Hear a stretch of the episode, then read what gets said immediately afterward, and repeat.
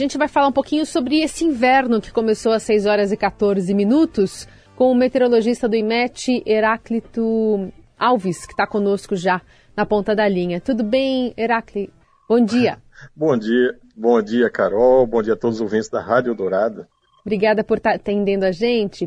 Queria que você falasse um pouquinho do que a gente pode esperar, um panorama aí para esse inverno, inverno brasileiro, que começa é, com uma grande expectativa, né? A gente teve mudanças bruscas de temperaturas afetando a economia dentro de um contexto já de crise. O que, que a gente pode esperar? Vai ser um inverno rigoroso? Olha, Carol, oficialmente, né, o inverno já começou agora pela manhã, né, às 6h14, né, horário de Brasília, e esse ano, né, tem, é, nós estamos com, sob a influência né, do fenômeno Laninha, né, que quando ocorre esse fenômeno, que é aquele resfriamento das águas lá do Oceano Pacífico, quando é, estamos sob a influência desse fenômeno, sempre há aquela incursão maior de massas de ar frios durante o inverno. Tá? Então, já tivemos aí no mês de final de maio, agora no mês de junho, algumas massas de ar frio é, entrando aqui pelo país e causando esse declínio nas temperaturas, né, temperaturas muito baixas, principalmente na região sul. E para esse período, para esse inverno agora, assim, deve se manter aí com, é, principalmente no Rio Grande do Sul e Santa Catarina, com temperaturas abaixo da média, o que é o normal para um ano considerado normal do ponto, de vista climatológico, é, principalmente para Santa Catarina e, Rio, e Rio Grande do Sul, principalmente nos meses de, de julho e agosto. No mês de junho, né, que já estamos aí finalizando, ainda tem assim, uma tendência de temperaturas acima da média, mas é, o mês de julho e agosto com uma tendência aí de temperaturas abaixo da média, principalmente na região sul, especialmente no Rio Grande do Sul e Santa Catarina. Hum.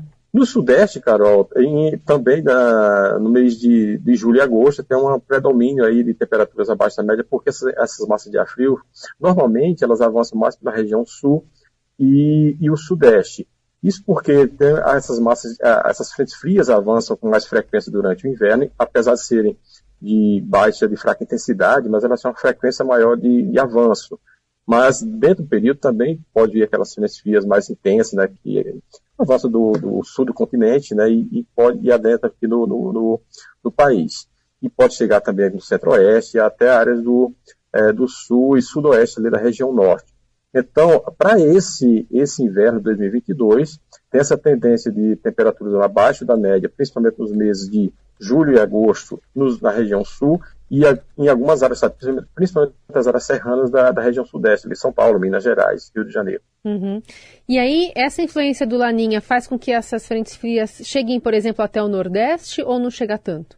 Ela não chega tanto. Para chegar no Nordeste, ela, no máximo ela chega ali no sul da Bahia. Né? Ela ah, tá. intensifica um pouco ali na região da Chapada Diamantina, no sudoeste e também naquelas áreas ali do oeste baiano, por conta da, da, do próprio relevo. relevo então tem um declínio nas temperaturas, mas não chega a influenciar tanto, principalmente em relação às temperaturas. Uhum. Essas frentes frias agora do, do, inverno, normalmente elas não têm tanto impacto em relação à chuva. As chuvas são mais é, esporádicas, são mais generalizadas, não, não, não tem grande impacto em grandes volumes de chuvas. O impacto maior é em relação às temperaturas, né?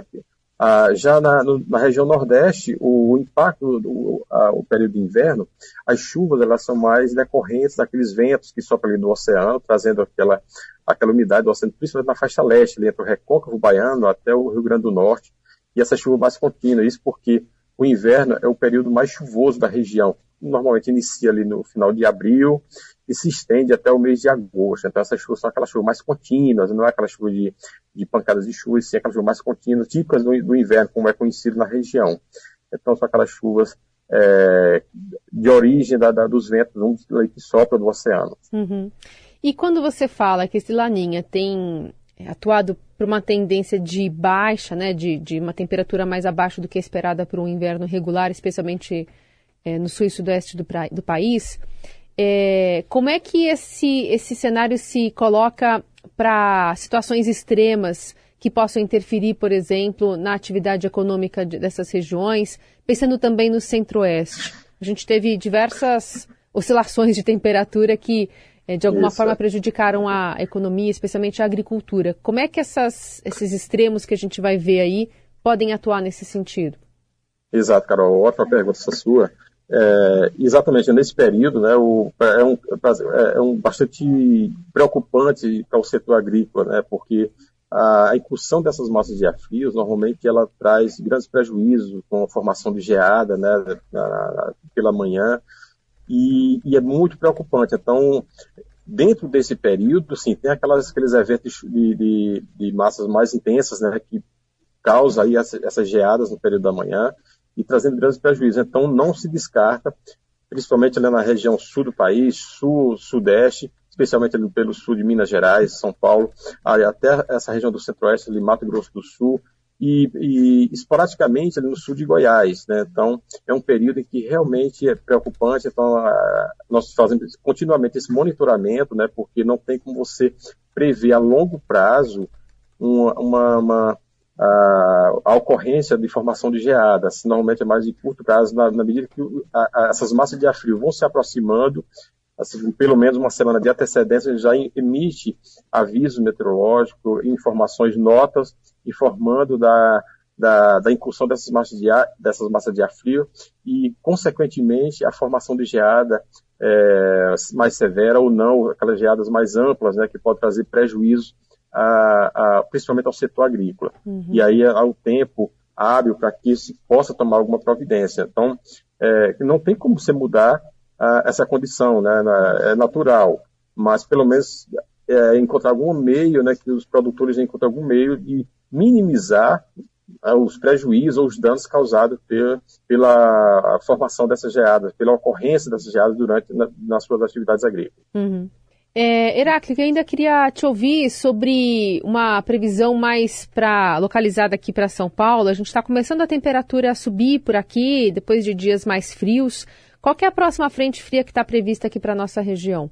Olha, tem uma, tem uma frente fria né, que está avançando, deve chegar mais para o final do mês, hum. né, uma massa de ar frio, no final de, de, de, junho, na última semana de junho, início de julho.